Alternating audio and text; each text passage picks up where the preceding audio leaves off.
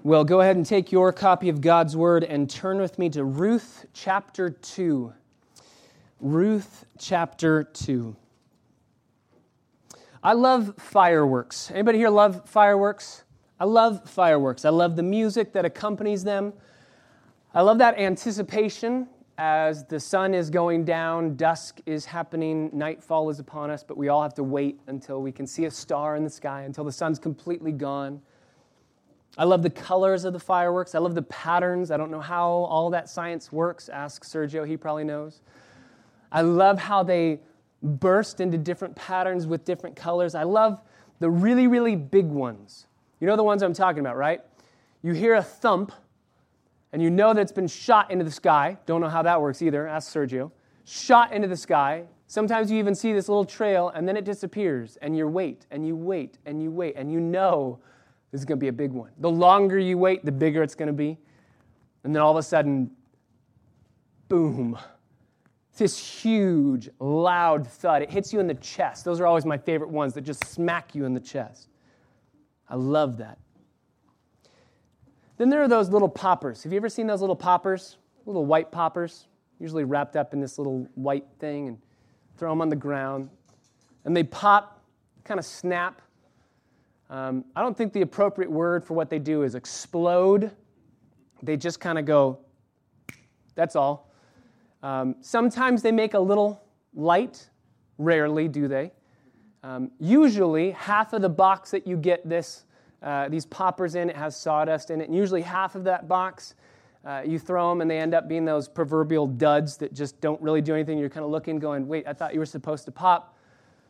And you think, oh, this is great. I've got fireworks in my hands, but then you throw them and nothing really happens. Fireworks on the one hand, little tiny poppers on the other hand. We much prefer the grandiose, the spectacular, the majestic, as opposed to the small, the insignificant, and the mundane. And the same is true not only with fireworks, but the way that we understand God's work in our lives. We much prefer the spectacular, the way that God works miraculously in our lives where we can see it.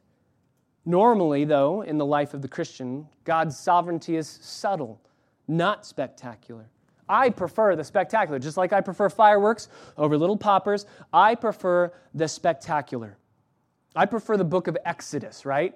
Red Sea parting, signs and wonders and miracles, 10 plagues. That's what I want to see.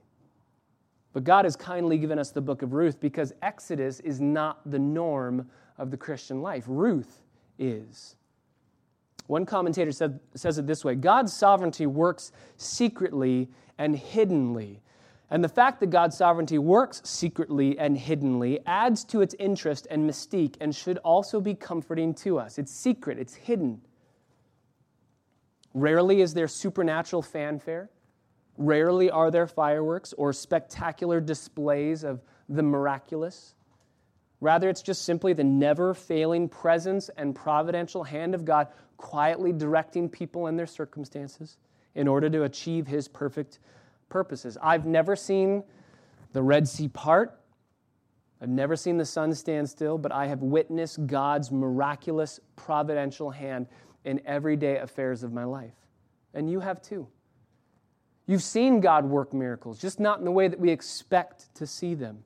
That's why I love the book of Ruth. There are so many places in the book of Ruth where God could have performed a miracle, right? We've already seen several of them. People have died in the book of Ruth, and God could have raised them from the dead, but He didn't. There's a famine in the book of Ruth. God could have dropped manna from heaven, but He didn't. Visions don't appear, Bushes don't burn, prophets don't speak. In fact, in the book of Ruth, God's voice is never even heard in the entirety of the book. He's silent from beginning to end, but that doesn't mean that he's not working. He's not absent, he's not uncaring for his people.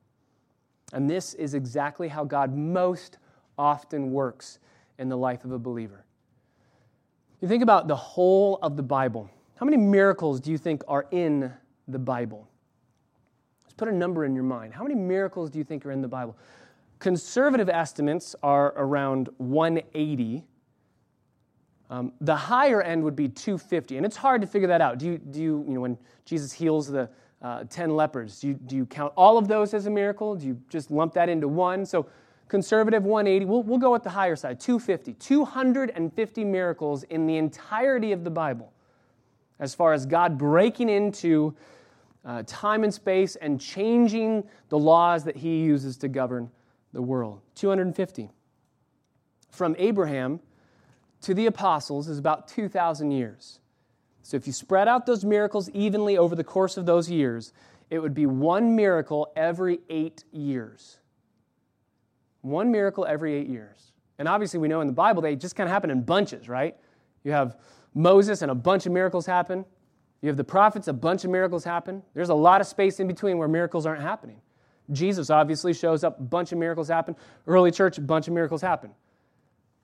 But miracles, by very definition, they have to be few and far between. Biblically, we see that as a reality, but they have to be few and far between for them to be truly miraculous. If they're happening all the time, every day, you're just going to say, well, that's the ordinary, normal way God works. In the book of Ruth, we see God working miraculously, but not the way we tend to think with signs and wonders. It's not that God doesn't do miracles today, He does. But the miracles that He tends to do today are those mundane, providential workings of His sovereign will in everyday affairs of life, not the spectacular. He does the spectacular, He still does that. That's why I love the book of Ruth. Miracles are meant to make us marvel at the mundane nature of them. The miracles that we see in Ruth are meant to make us marvel at how mundane they are. And yet, God is not far from us. We left Naomi last week at the end of chapter 1, suffering. She's suffering.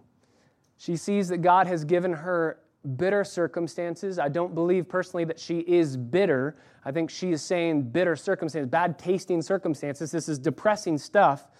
I do think that she's been blinded. We talked about how suffering does blind you, and she's blinded. We're going to see that even today. She doesn't even realize that she has a relative that is back in Bethlehem that could potentially be the kinsman redeemer. She doesn't remember that. Even her response to Ruth today is one of blindedness. Her suffering has blinded her from seeing the providential care of God. And though we could just take chapter 2 as a whole, and some have, and I've done it in the past, just preach all of chapter 2 in one sermon. I really want to stop and slow down. And as you can see in your bulletin, we're only going to cover four short verses. But they are profound verses that we need to grasp the message of these verses for us today. So let's read them together. Ruth chapter 2, verses 1 through 4. Now, Naomi had a kinsman of her husband, a man of great wealth of the family of Elimelech, whose name was Boaz. And Ruth the Moabitess said to Naomi, Please let me go to the field and glean among the ears of grain after one in whose sight I may find favor. And she said to her, Go, my daughter. So she departed and she went and gleaned in the field after the reapers. And she just so happened to come to the portion of the field belonging to Boaz, who was of the family of Elimelech. Now Boaz came from Bethlehem and said to the reapers, May the Lord be with you. And they said to him, May the Lord bless you. Father, I pray that you would elongate our time, that you would take us deep into these verses, that we would walk away from here with conversations on our lips and meditations on our hearts based off of what you have to say to us this morning. Make us good at seeing your hand in our lives.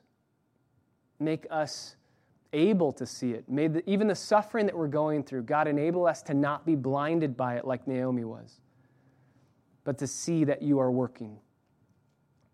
And as you were working in chapter one, bringing about very difficult bitter circumstances, now you are working in chapter 2. You never stopped, but you're working in a, in a way in which you're bringing about a blessing, a good circumstance.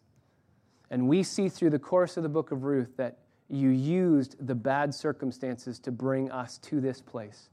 So, God, make us able to see those things in our own lives, to trace your hand, whether it's in suffering or in the good times. Holy Spirit, open our eyes to behold wonderful things from your word this day. We pray in the name of Jesus. Amen. It just so happened, verse 3, it just so happened that Ruth goes into the field of Boaz. It just so happened, some translations, and by luck or perchance. I want us to look this morning at three ways in which it just so happened to work out for Ruth and Naomi. Three ways in which it just so happened. We're going to use the language of luck, even though we know there's no such thing as luck. We're going to use that language to remind us of the way that the author is speaking of these things. They just so happened. It was lucky by chance that Ruth decided to do this. It was a lucky guess by chance that she decided to do this. Three ways that it just so happens to work out for Ruth and Naomi. Way number one the luck of a lineage. The luck of a lineage. This is verse one. Now, Naomi had a kinsman of her husband, a man of great wealth, of the family of Elimelech, whose name was Boaz. This is a very interesting verse because if you go back up to the previous verse, and remember, no chapter divisions in the original. If you go back up to the previous verse, verse 22, so Naomi returned, and with her Ruth the Moabitess, her daughter in law, who returned from the land of Moab, and they came to Bethlehem at the beginning of the barley harvest. Barley harvest is late April, early May. But if you read that verse and you skip verse 1 of chapter 2, it reads much better. It's a much more fluid uh, interaction with those verses. Naomi returned with her, with her Ruth the Moabitess, her daughter in law. They returned from the land of Moab.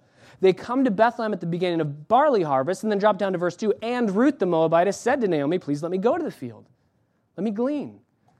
Verse 1 is a strange verse. It kind of jars us. The, the fluid motion from the end of chapter 1 to chapter 2 is broken. So, why is it here?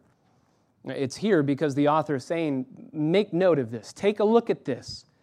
Keep your eye on this guy. You need to have Boaz's mind in your uh, uh, Boaz's name in your mind. You have to remember him. What he's about to do is profound. So I want you to, to grab hold of his name and remember it. That's what he's doing. In the words of uh, you know, our common vernacular, he's giving us a spoiler alert, right? He's saying, spoiler alert, something's about to happen, but I don't want you to miss it because Naomi missed it. Ruth doesn't even know what's happening. But I don't want you to miss it as the reader. The storyteller's craft here involves us in the bigger picture of the story. And so he says there's a man whose name is Boaz. He's of the family of Elimelech, and he's a kinsman of Naomi's husband. Let's start with his name, Boaz. Boaz means strength of character, strong. In him there is strength, mighty one. When Solomon was building the temple, he named one of the pillars of the temple Boaz, strength. So his name means strong. What about his relationship? The author gives us his relationship. He is of the family of Elimelech. So he's either a brother of Elimelech, uh, an uncle of Elimelech, a cousin of Elimelech, or a nephew of Elimelech. That's kind of all we have. He's a family, he's a related family member. That word kinsman, a kinsman of her husband in verse 1, that word kinsman can either be a personal friend or a close relative. And we're going to come to understand it's a close relative. Jewish tradition passed down that from the rabbis that Boaz is the nephew of Elimelech. So we can go with that. He's the nephew, somehow related to this family. And then let's look at his reputation. We see his name, we see his relationship. What's his reputation? Verse 1 He is a man of great wealth. That's what my Bible says a man of great wealth. That word is used in Hebrew to speak of three different things. So the first is a warrior. Joshua chapter 6 verse 2, this word is used to refer to a valiant warrior. 2 Samuel 17 verse 8, a mighty man of war. And even in Judges chapter 6 with Gideon, the valiant warrior when uh, the Lord first visits Gideon and he says, "Gideon, uh, O valiant warrior of God." That's the same word that's used here. So it could be warrior. It also can be translated to mean good character, excellent character. Turn to chapter 3, verse 11. In chapter 3, verse 11, Boaz says, Now, my daughter, do not fear. I will do for you whatever you ask, for all my people in the city know that you are a woman of excellence. That word excellence is the exact same Hebrew word that's used in chapter 1 or chapter 2 verse 1, a man of great wealth. So it could be translated a man of great excellence, good character. The word is also used in Proverbs chapter 31, verse 10, to speak of the woman who has excellent character. So it could be a strong warrior, could be a man of great character, and finally, it could be wealthy. 2 Kings chapter 15, verse 20, it's used to speak of a man of great wealth. So we can have one of those three. I don't think we need to land on one of those. I think we can say it's probably all three. We know that he's wealthy. We also know that he's a man of great character. And maybe he's a warrior as well. Some people take from this that he was one of Gideon's 300 men that fought with him. So he's a worthy man. He's an amazing man. And he's single. Mark that down. He's single. It's very interesting because remember the time frame that we are living in in the book of Ruth. These are the days of Judges. I wonder if he's single because he is a man of worthy character. I wonder if he's single because there are things that he will not do, there are things that he will not say, there are business practices that he refuses to be a part of. And I wonder if that's kind of made him an outcast. Whatever the reason, he is single. And that's a very good thing for us. He's single. He is, if you want to put it again in our common vernacular, Boaz is the dude of dudes. This guy, this is the, the friend that you want to have.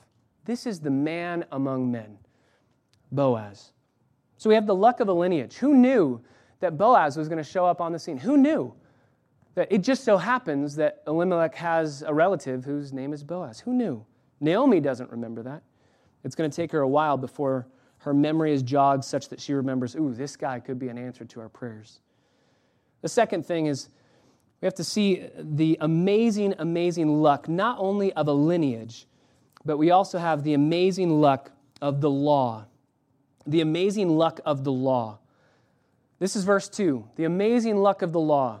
God made a law in Leviticus chapter 19, verses 9 through 10, that had to do with this practice called gleaning. He made this hundreds of years before, and we're going to show up in the book of Ruth where this law is going to come into play. It just so happens this is a law that God made that's going to pertain to this moment.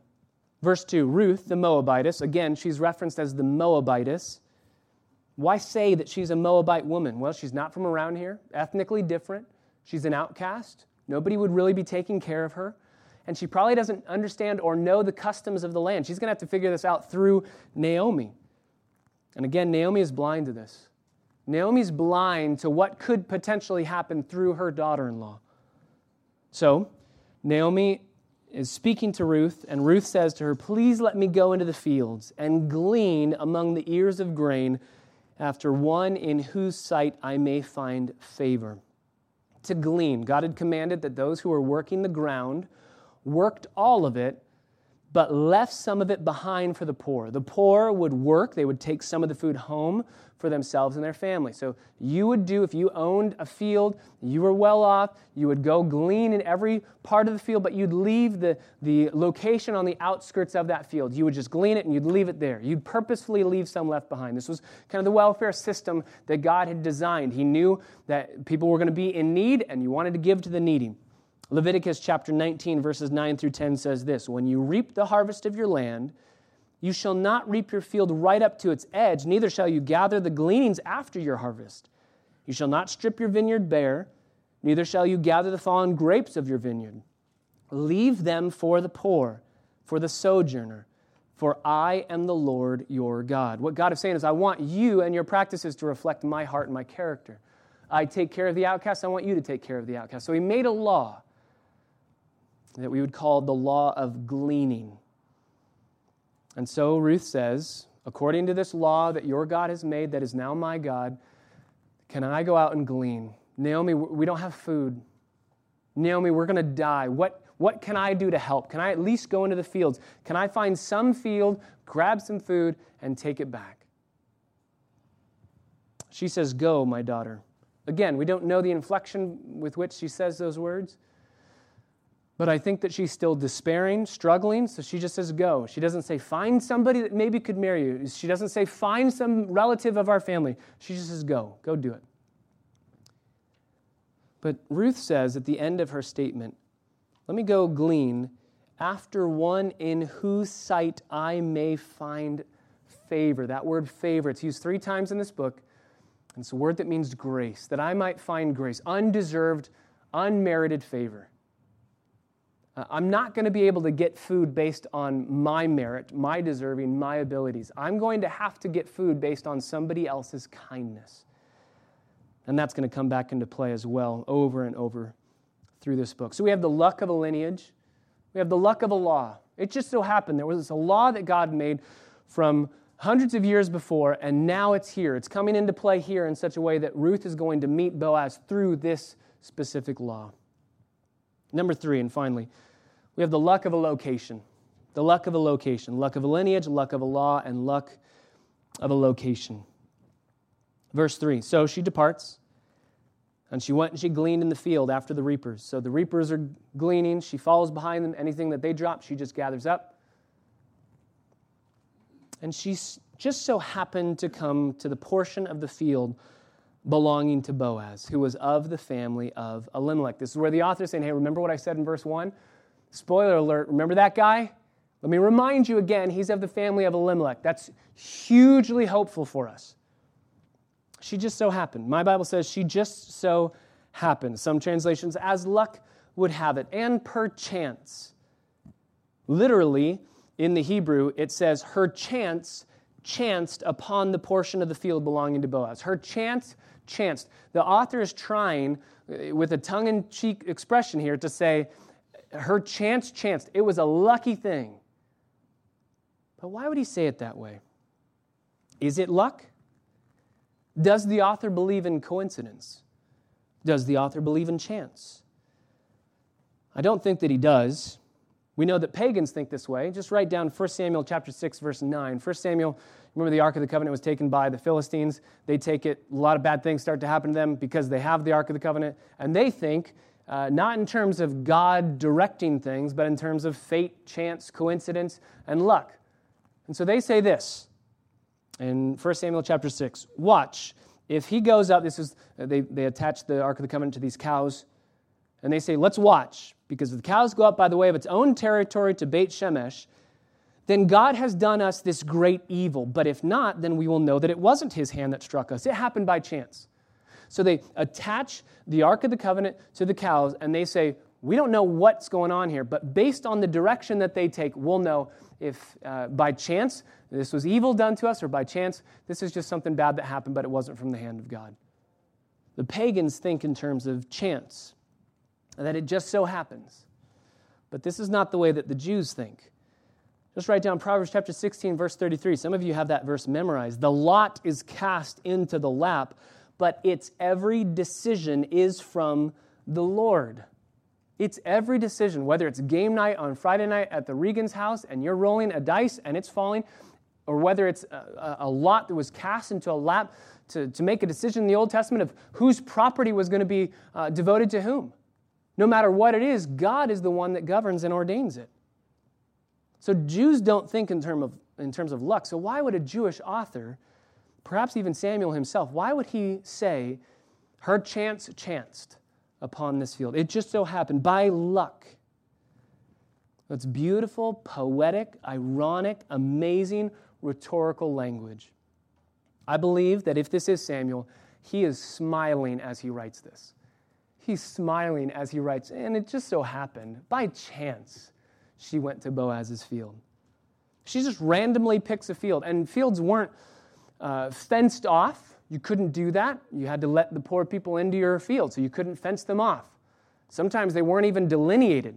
Sometimes they were delineated by a rock that if the field grows over the rock, you don't even know where the rock is. There's no location. She's not walking by saying, This field looks good, that person's field doesn't look good, that person's field looks like Patrick's side yard that hasn't been mowed in 38 years with weeds, and let's not go there. She doesn't know. She's just walking. We don't know how far she walked. We don't know why she picked this field. We don't know who was working in that field. We just know that there are workers. Why does she pick this one? This is why the author says, by chance, just good luck that she picked this. Is it good luck? Remember, the question is, where has God been in all of this? He could have raised people from the dead. He could have sent manna from heaven. She had uh, 10 years of not being able to conceive, and God could have brought about the miracle of conception. Where's God been in all of this? And this is the answer in verse 3 God's been right in the middle of it. God's been directing, purposing, ordaining. He's been directing every single step that Ruth has been taking. So it's true. The song that we sing with our little kids, He's got the whole world in His hands, right? He's got the whole world in His hands. He's right in the middle of everything that's happening. Or to say it in the words of Paul, from Him, through Him, and to Him are all things. He's got it all in His hands. When I was growing up, uh, my family, very into the Anne of Green Gables movies. That's why when I was a kid and I found somebody who I thought was going to be my best friend, I said, We're going to be bosom buddies. And they thought I was really weird when I said that. And I said, You're really weird because you've never seen Anne of Green Gables. and they said, What's that? And I said, Yep, you're weird. Um, in Anne of Green Gables is a story where Matthew and Marilla Cuthbert are uh, trying to get a young man to help in the fields, to help work and till the soil and work in the, in the farm. And so they write uh, to this place that was sending out people to give workers. They want a young man to come out and work, and they end up getting this little girl, redhead little girl with pigtails. Matthew loves her, falls in love immediately, says, Come work. Marilla's, No, we needed a young man. Take her back.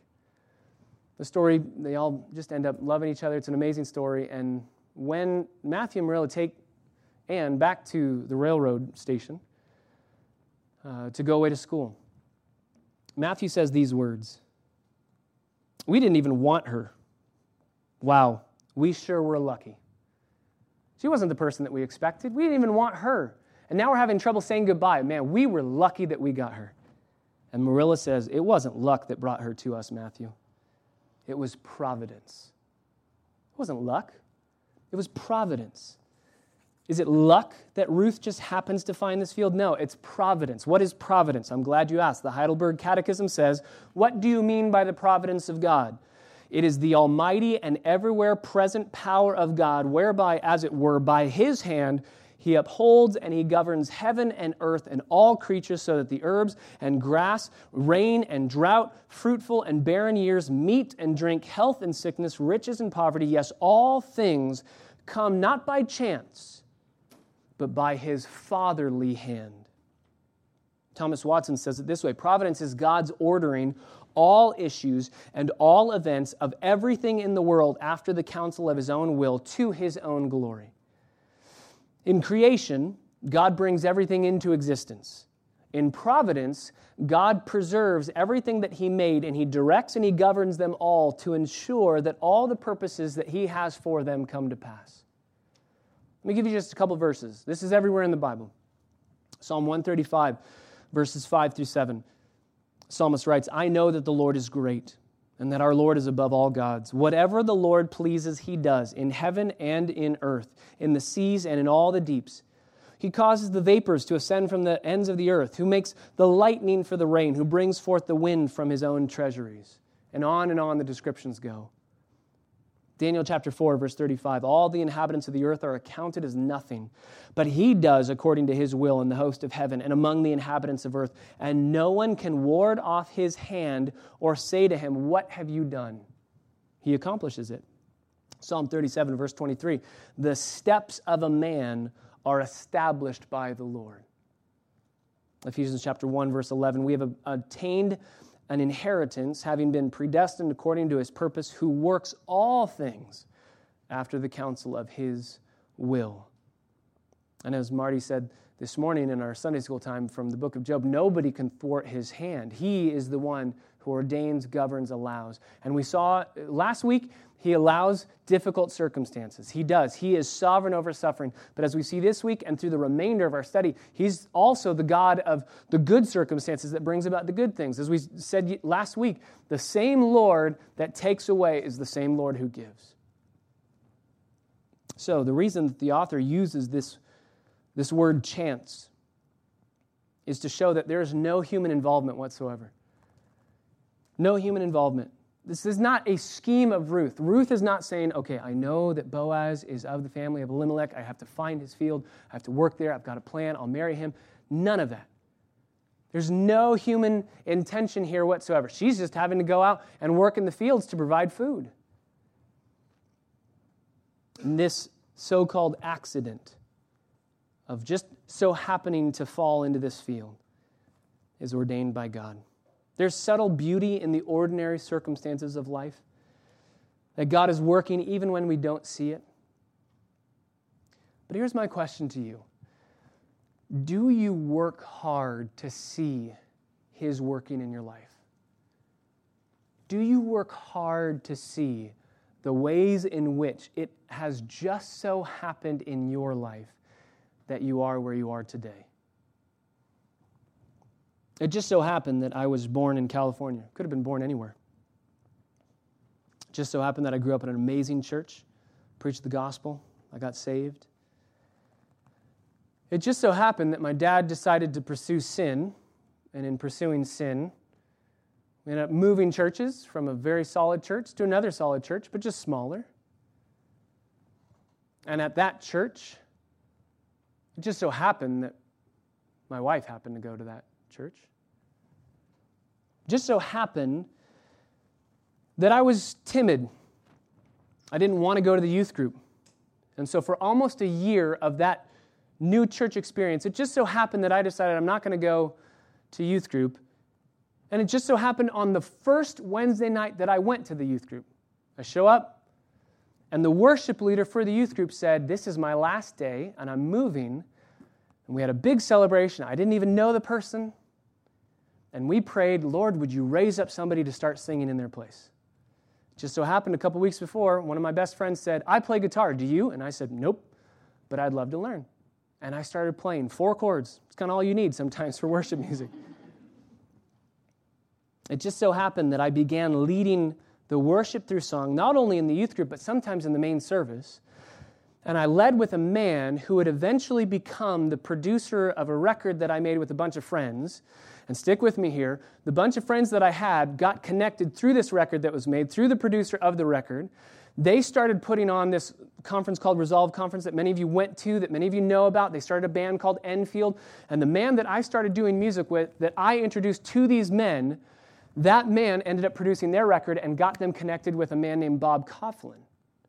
And many of the songs that we sing today, we do the uh, arrangement of them because of my friends that just so happened to, happened to be connected with this producer that got them involved in the Resolve conference, that got them introduced to Bob Kauflin, and now they're actually uh, just flew back from meeting with Bob for their next record. Just so happened that the songs that we sing and the arrangements, one of the songs we sang today was written and arranged by my friends that worked with this producer that I just so happened to start leading music with. It just so happened when I was in high school, I was produ- pursuing baseball as my career, and I broke my thumb. And it just so happened that when I broke my thumb and I was out for six to eight weeks, that I decided I don't want to go play baseball right now. I broke my thumb. I want to take a break. I'm tired. Might as well just get plugged into my church. Went on a missions trip. Just so happened that it coincided with a missions trip. Went on a missions trip, and I was able to preach at a school that it just so happens that the missionaries that we support in the Philippines, it was that school that I was preaching at. It just so happens that as I got plugged into ministry, I realized this is something that I really want to do for the rest of my life It just so happened that my best friend at that church had a sister. Nobody really knew about her. But as I was hanging out with my best friend at the church, I got to know her. And I fell in love with her. And it just so happened that we were able to get married a few years after that. We'll be celebrating 10 years in June. Just so happened. It just so happened that when I went to college, I was a double major in Bible and business, and my advisor was an English major. Why? Even he, when I showed up, he said, What's your major? I said, oh, I'm double majoring in business and Bible. He said, Why are you here? I said, I don't know. I was given your name. I said, Why are you double majoring? I said, Well, I have some credits under my belt. Figure I can enjoy four years, go at a slower pace, get two majors. Well, what are, what are the majors? Bible and business? Okay, why both of those? Well, because I figure I love ministry and I want to be a pastor. But if it doesn't work out, I'll have a fallback into business. And it just so happened that this counselor that didn't know me from Adam, shouldn't have ever had me, said to me, Do you not believe God's plan for your life? Why do you need a fallback if you believe God's called, called you to pastoral ministry? You don't need a fallback. Are you trusting the Lord? I thought, well, I, maybe I'm not. I don't know. I'll pray about it. He said, let's pray, but let's pray, let's get together. And it just so happened that as I left his office and was walking back to my dorm room, I got a call from my mom, and she said, Your dad just lost his job. We're not going to be able to pay for four years of college. We got to figure out how to do this in three years. And I said, Well, let's drop one of the majors, shall we? As if this is a sign from the Lord, let's drop a major. Let's go for Bible. Let's not have a fallback. It just so happened that we planted a church at the exact moment we decided we got to figure out where we're going to plant a church. Let's go to Northridge because we had a lot of families involved in Northridge. Let's see if Heritage would rent out their gym. They rent out their campus up in Rinaldi. Let's see. And it just so happened that the morning that my mom called Heritage to just ask, Do you rent out? I'm sure you probably already do, to a church in the, in the gym. They said, We just finished a committee meeting this morning and voted on starting to advertise our gym to be used and leased by churches. You were the first person to call us, we'll go with that. Just so happened. Just so happened that I, me, was coaching football. Now, if that's not the irony of ironies, I'm coaching football with our brother Paul Hodgson. Just so happens that um, Damien's on the other field. Just so happens that Paul and Damien get connected. Just so happens that Damien hears the gospel through Paul Hodgson and gets baptized. I had the privilege of baptizing Damien. Just so happens he's the first person at CBC that got saved and got baptized in our church. And it just so happens as I'm coaching football for I don't know what purpose I'm out there for.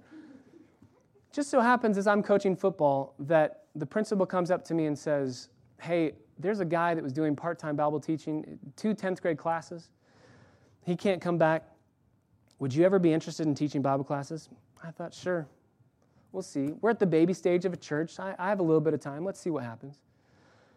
It just so happens that a student in that first semester of me teaching,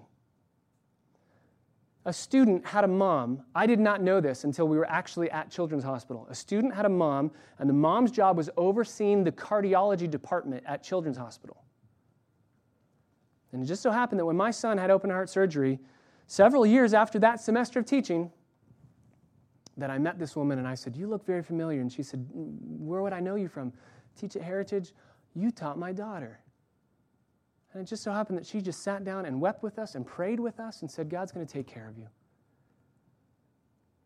And it just so happened that I had many students over the years, and they started inviting family members to our church. And it just so happens that one of those family members, of two students that I had, Cindy and Christina, their brother, Mr. Sergio over here, just so happens to start coming to our church.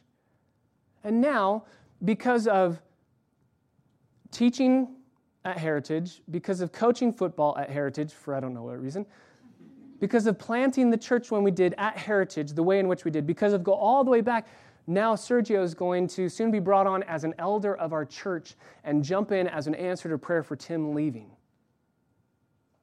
Brothers and sisters, there are no coincidences in life. There's no luck. There's no just perchance.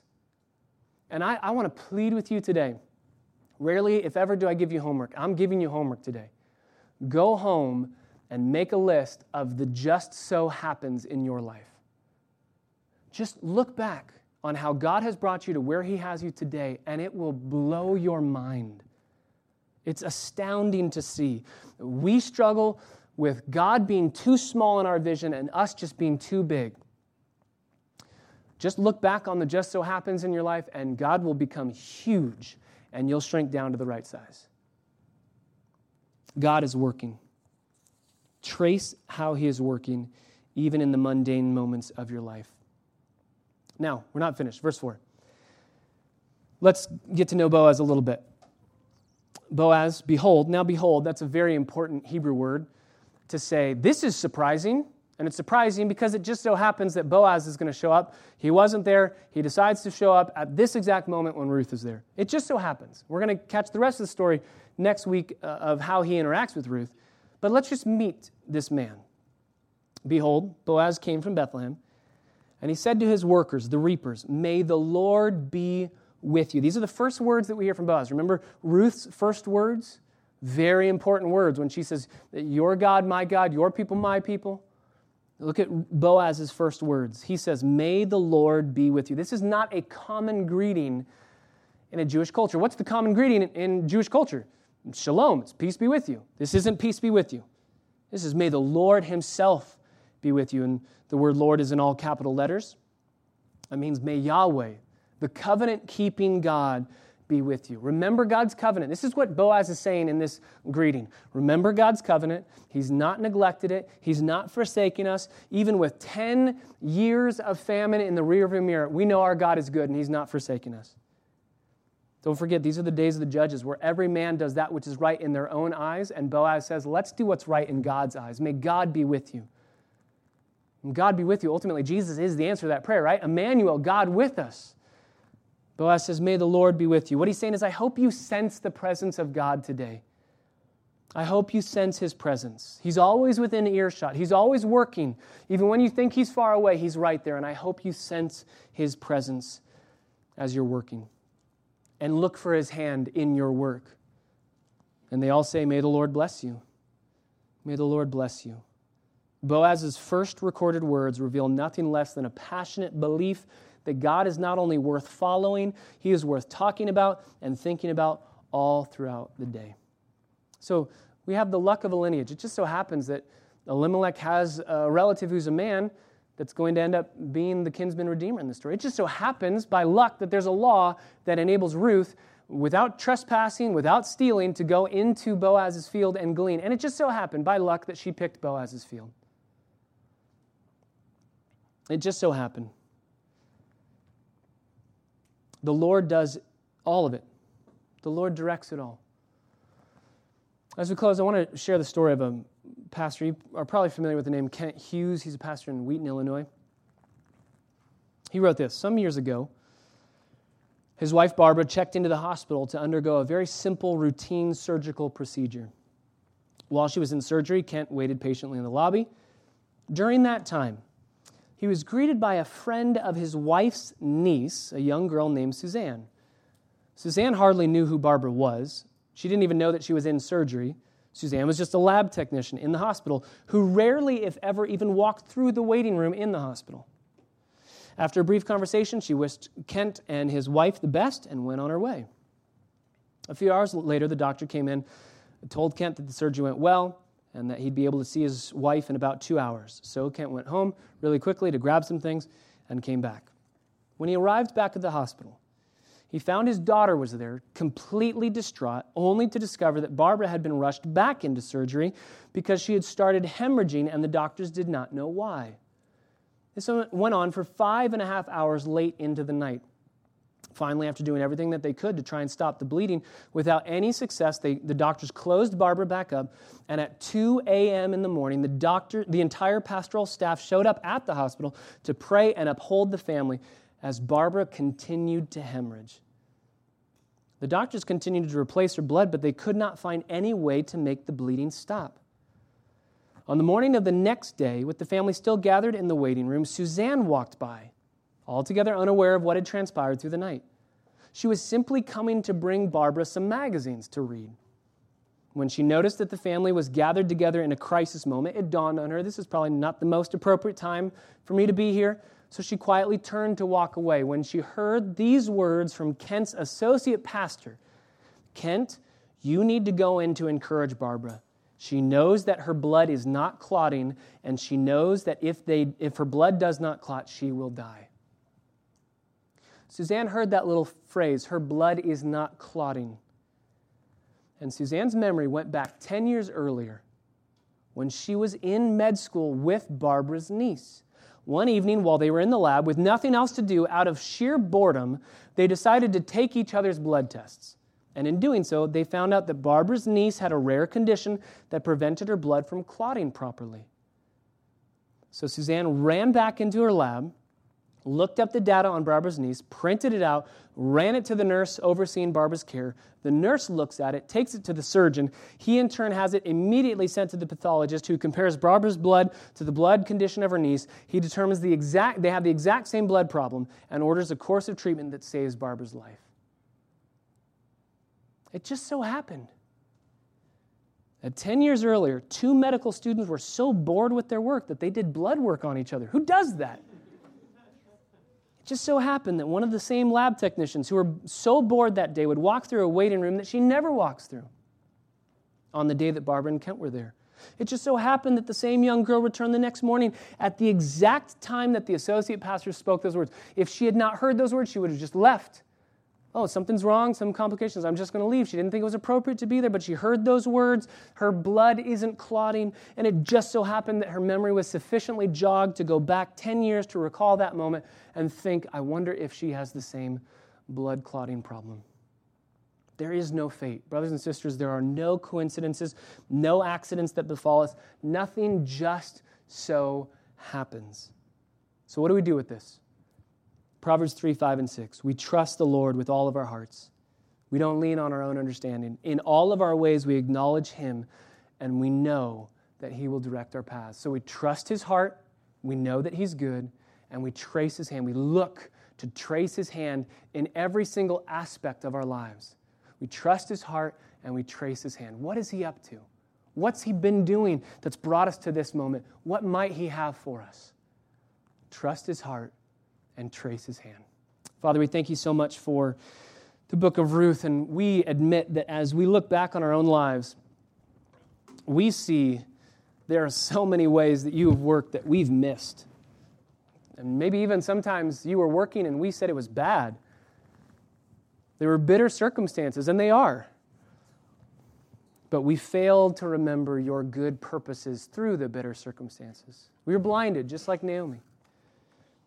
And so, Father, as we conclude our time together this morning, we do so with confession. We need you to help us to see these things. We need you not just to be our right standing before the Father, but we need you to be able to walk with joy through the midst of bitter circumstances. We need you to enable us to go back and to see the work that you're doing.